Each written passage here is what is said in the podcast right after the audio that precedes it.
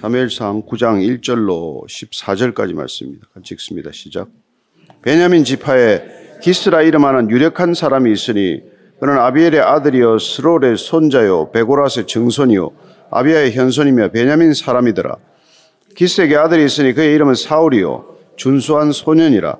이스라엘 자손 중에 그보다 더 준수한 자가 없고 키는 모든 백성보다 어깨 위만큼 더 컸더라.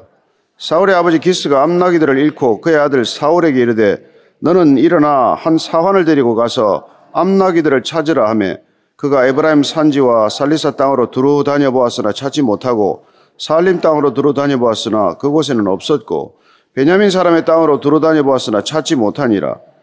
그들이 숲 땅에 이른 때 사울이 함께 가던 사환에게 이르되 돌아가자. 내 아버지께서 암나기 생각은 고사하고 우리를 위하여 걱정하실까 두려워하노라 하니 그가 대답하되 보소서 이 성읍에 하나님의 사람이 있는데 존경을 받는 사람이라 그가 말한 것은 반드시 다 응하나니 그리로 가사이다. 그가 혹 우리가 갈 길을 가르쳐 줄까 하나이다 하는지라. 사울이 그의 사환에게 이르되 우리가 가면 그 사람에게 무엇을 드리겠느냐? 우리 주머니에 먹을 것이 다하였으니 하나님의 사람에게 드릴 예물이 없도다. 무엇이 있느냐 하니 사환이 사울에게 다시 대답하여 이르되 보소서 내 손에 은 한 세겔의 4분의 1이 있으니 하나님의 사람에게 드려 우리 길을 가르쳐 달라 하겠나이다 하더라. 옛적 이스라엘에 사람이 하나님께 가서 물으려 하면 말하기를 선견자에게로 가자 하였으니 지금 선지자라는 자를 옛적에는 선견자라 일컬었더라. 사울이 그의 사원에게 이르되 내 말이 옳다 가자 하고 그들이 하나님의 사람이 있는 성읍으로 가니라. 그들이 성읍을 향한 빗달길로 올라가다가 물길으로 나오는 소녀들을 만나 그들에게 묻되 선견자가 여기 있느냐 하니 그들이 대답하여 이르되 있나이다. 보소서 그가 당신보다 앞서갔으니 빨리 가소서 백성이 오늘 산당에서 제사를 드리므로 그가 오늘 성읍에 들어오셨나이다. 당신들이 성읍으로 들어가면 그가 먹으러 산당에 올라가기 전에 곧 만날이다. 그가 오기 전에는 백성이 먹지 아니하나니 이는 그가 재물을 축사한 후에야 청함을 받은 자가 먹음이니이다. 그러므로 지금 올라가소서 곧 그를 만나리이다 하는지라. 그들이 성읍으로 올라가서 그리로 들어갈 때 사무엘이 마침 산당으로 올라가려고 마주 나오더라. 아멘. 어, 이스라엘 백성들이 왕을 달라고 이렇게 요구하자 양이 왕을 주기로 허락받았습니다. 그 다음 과제는 이제 누구를 왕으로 세울 것인가 하는 문제죠. 누가 왕이 되어야 하느냐. 사무엘 입장은 어떻겠습니까? 하나님께서 왕을 허락해 주라고 하셨사오니 하나님께서 당연히 왕 될 인물을 제게로 인도해 주시겠죠. 그런 믿음이 있지 않았겠습니까? 누구를 왕으로 세워야 하느냐? 뭐 그렇게 고민하지 않았을 거라고 저는 생각합니다.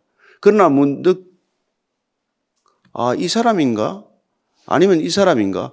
어쩌면 사무엘은 자기 주위에 오는 사람들, 자기 주변에 스쳐가는 사람들을 예전과는 달리 좀 더 주목하고 유심히 사람들을 바라보았을 것입니다. 오늘 이제 사무엘과 사울이 만나는 첫 장면입니다. 사울은 이스라엘의 초대 왕이 되는 사람 아닙니까? 예, 첫 왕을 어떻게 만나는지 오늘 한번 보십시다. 1절, 2절입니다. 시작. 베냐민 지파에 기스라 이름하는 유력한 사람이 있으니 그는 아비엘의 아들이요 스롤의 손자요 베고라스의 증손이요 아비아의 현손이며 베냐민 사람이더라. 기스에게 아들이 있으니 그의 이름은 사울이요 준수한 소년이라. 이스라엘 자손 중에 그보다 더 준수한 자가 없고 키는 모든 백성보다 어깨 위만큼 더 컸더라. 자, 사울에 관한 소개가 나옵니다만 아버지가 기스라고 하는 사람인데 베냐민 지파에서 유력한 사람, 그 당시에 유력한 자, 유력한 사람이란 어, 어떻게 보면은 그 지파의 지도자격이겠죠.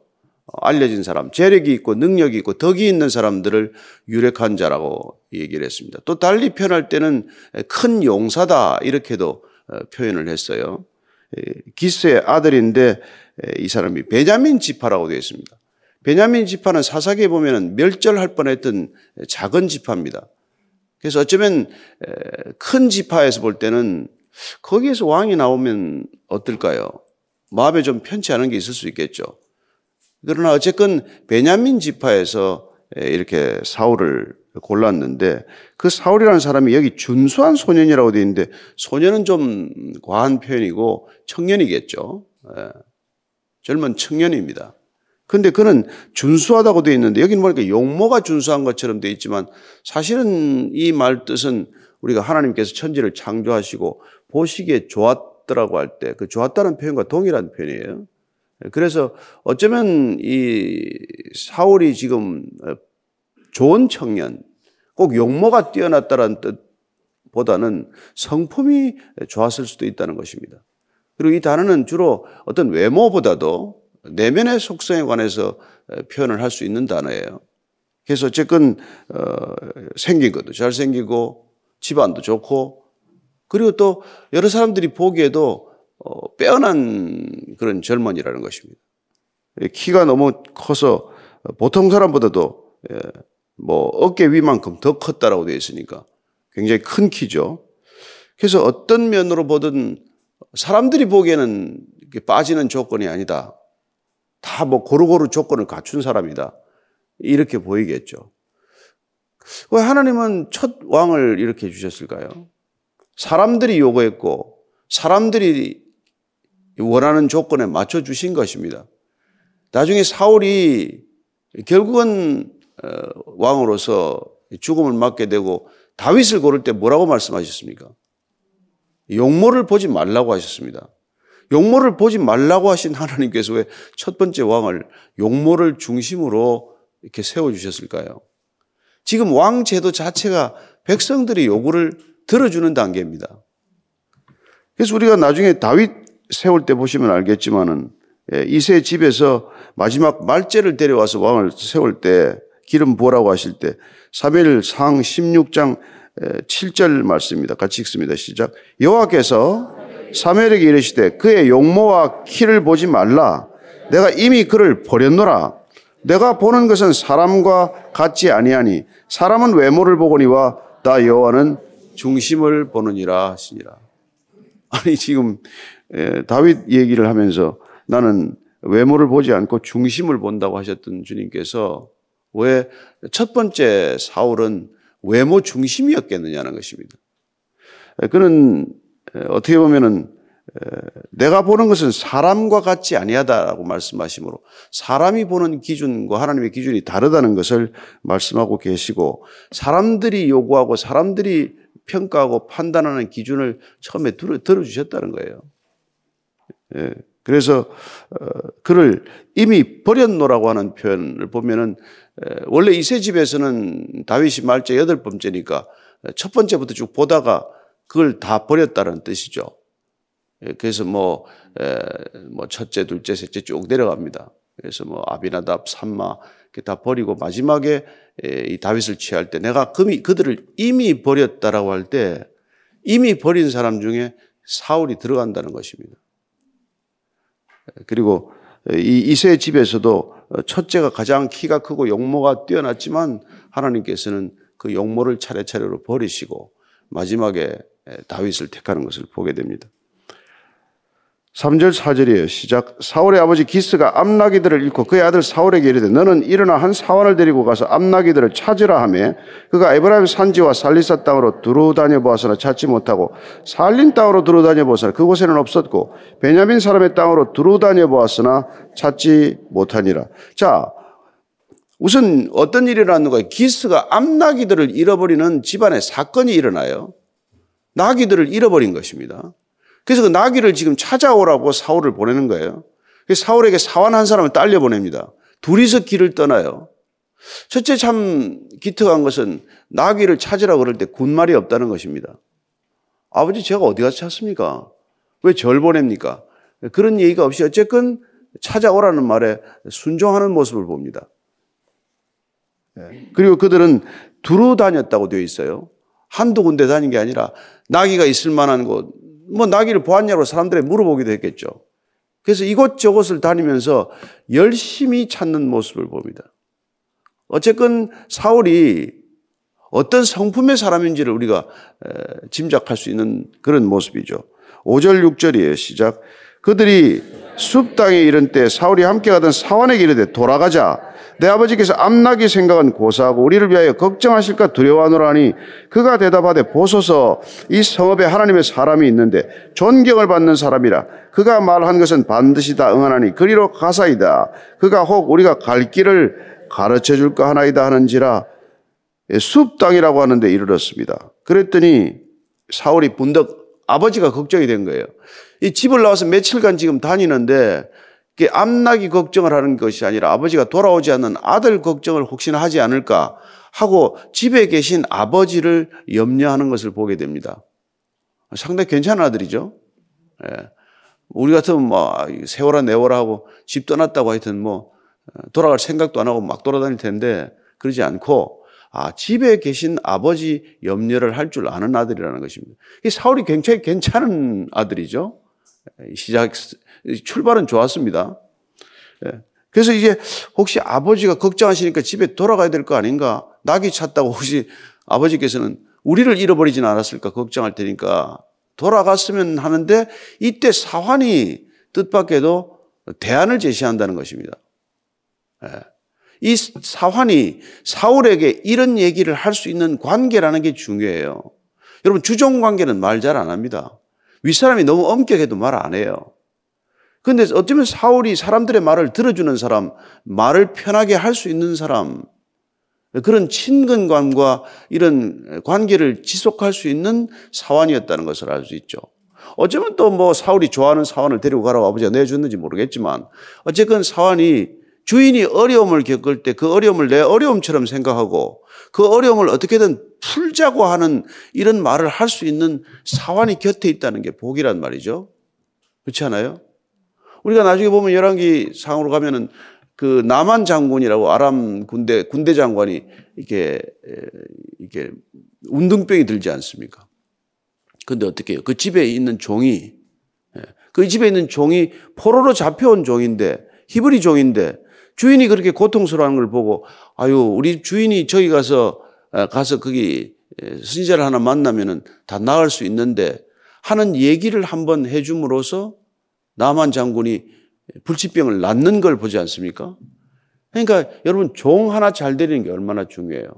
지금 이 시대 종이라고 표현해서는 안 되지만 가까이 있는 사람이 마음을 터놓을 수 있는 관계, 무슨 얘기든지 정직하게 할 수 있는 관계, 그런 관계가 중요하다는 것입니다. 아브라함이 며느리 얻을 때 누굴 보냈어요? 종을 보내지 않습니까? 가서 결국은 리브가를 데려오는 것을 보게 됩니다.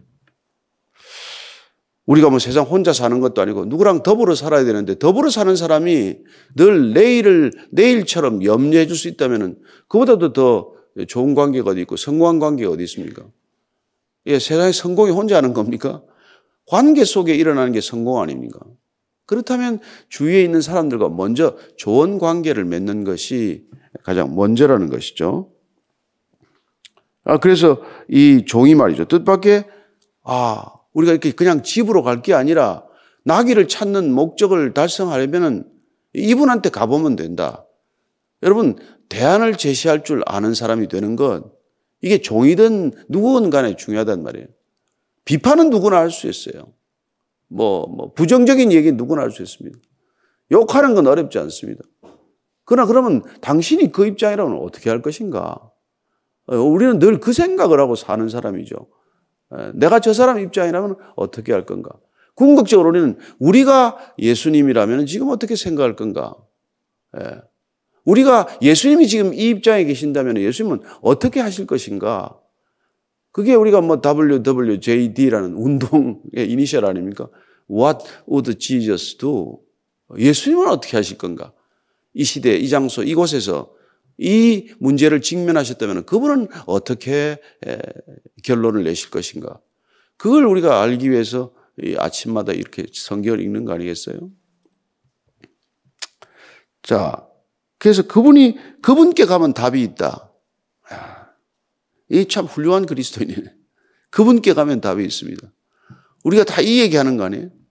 우리는 잘 모르지만 그분께 가면 답이 있습니다. 예수님께 가면 답이 있습니다. 그 얘기 하나 하는 거 아니에요? 그게 전도고 그게 뭐 선교 아닙니까? 자, 7절부터 10절까지입니다. 시작. 사울이 그 사원에게 이르되 우리가 가면 그 사람에게 무엇을 드리겠느냐? 우리 주머니에 먹을 것이 다하였으니 하나님의 사람에게 드릴 예물이 없도다. 무엇이 있느냐 하니 사원이 사울에게 다시 대답하여 이르되 보소서 내 손에 은 한 세겔 4분의 1이 있으니 하나님의 사람에게 드려 우리 길을 가르쳐 달라 하겠나이다 하더라. 예, 우리가 이 참 사울의 태도 중에 하나가 또 아, 선지에 가려면 그 사람한테 길을 묻고 가려면 예물을 가져가야 되지 않겠냐. 그 당시에는 또 예물을 어, 가지고 가는 게 뭐 습관이었어요. 나중에 우리가 쭉 이렇게 뭐 열왕기나 열왕기 하나 이렇게 읽어보면 알겠지만 다 무슨 일을 이렇게 뭐 부탁하거나 이렇게 어려운 것을 물어보거나 할 때 예물을 가져가는 것을 보게 됩니다. 여로보암 왕이 아들이 병들었을 때 아이야 선지자에게 갈 때 야, 그 예물을 좀 가져가라.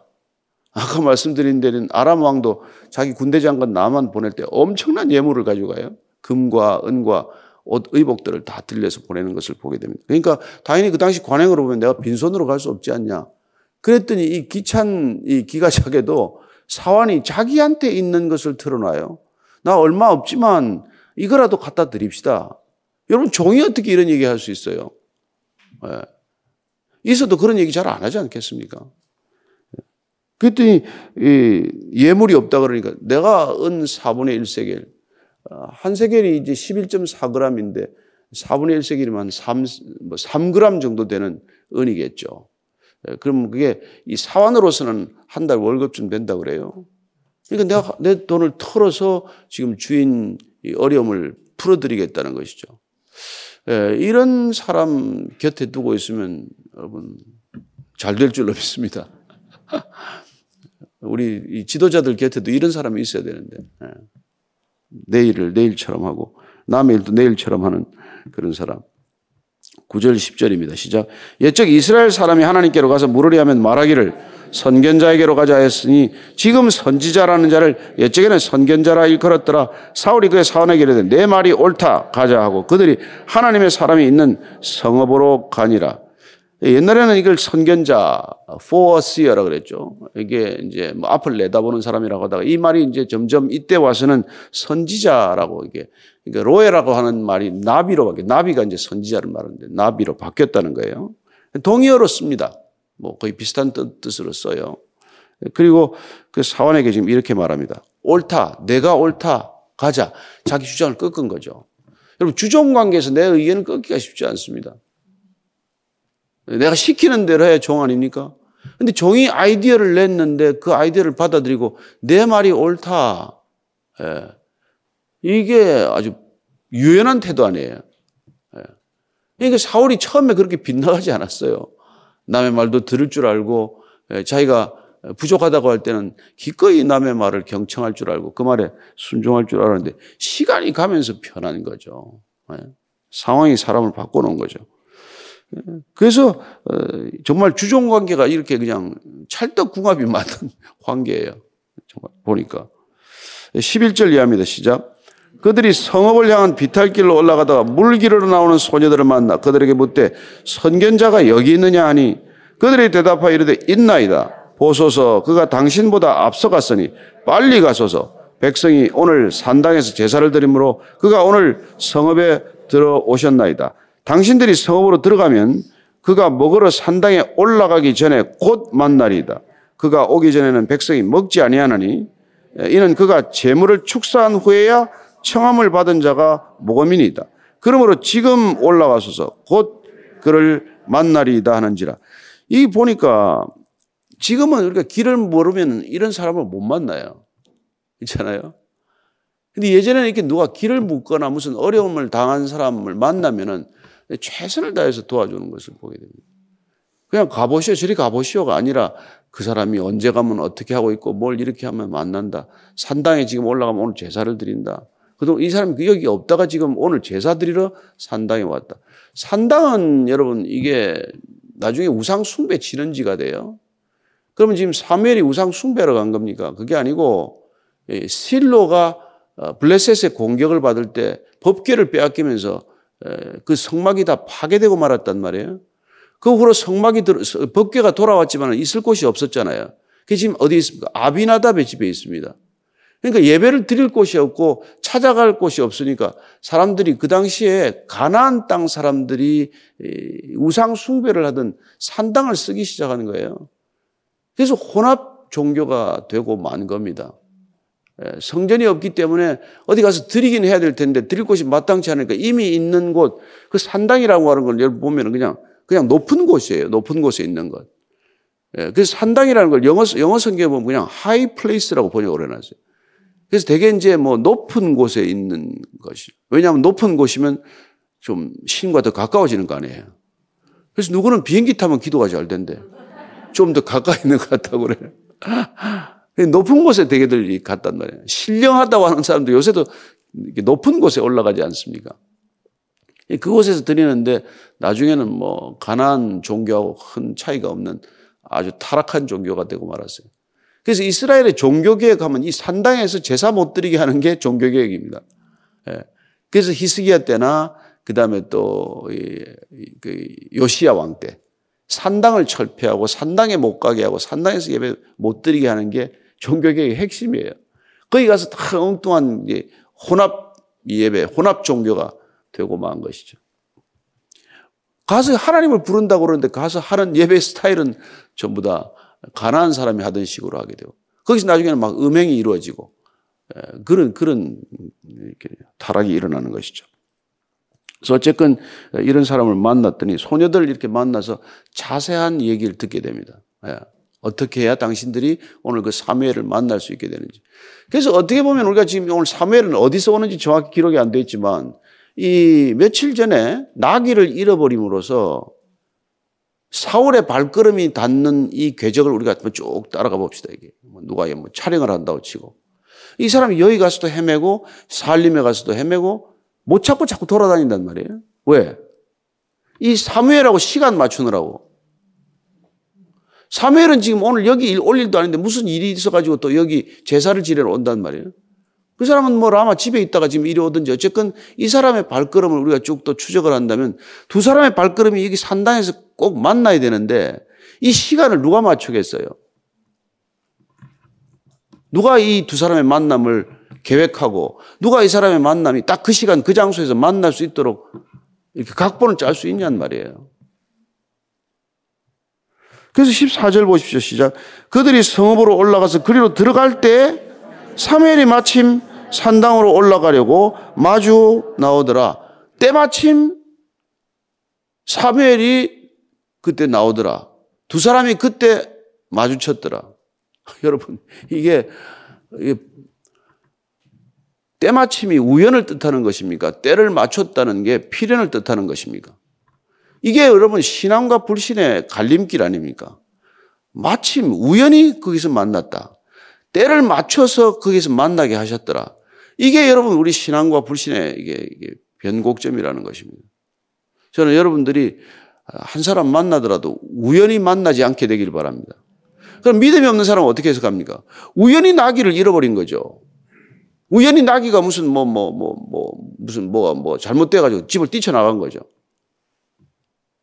그리고 그 사, 뭐 사원도 우연히 데리고 간 거죠. 그리고 사원도 또 집에 가자고 그러니까 우연히 생각이 난 거죠. 왜 집을 안 가고. 그래도 우연히 소녀들을 만나고. 그리고 우연의 마지막 끝에 사무엘을 만나고.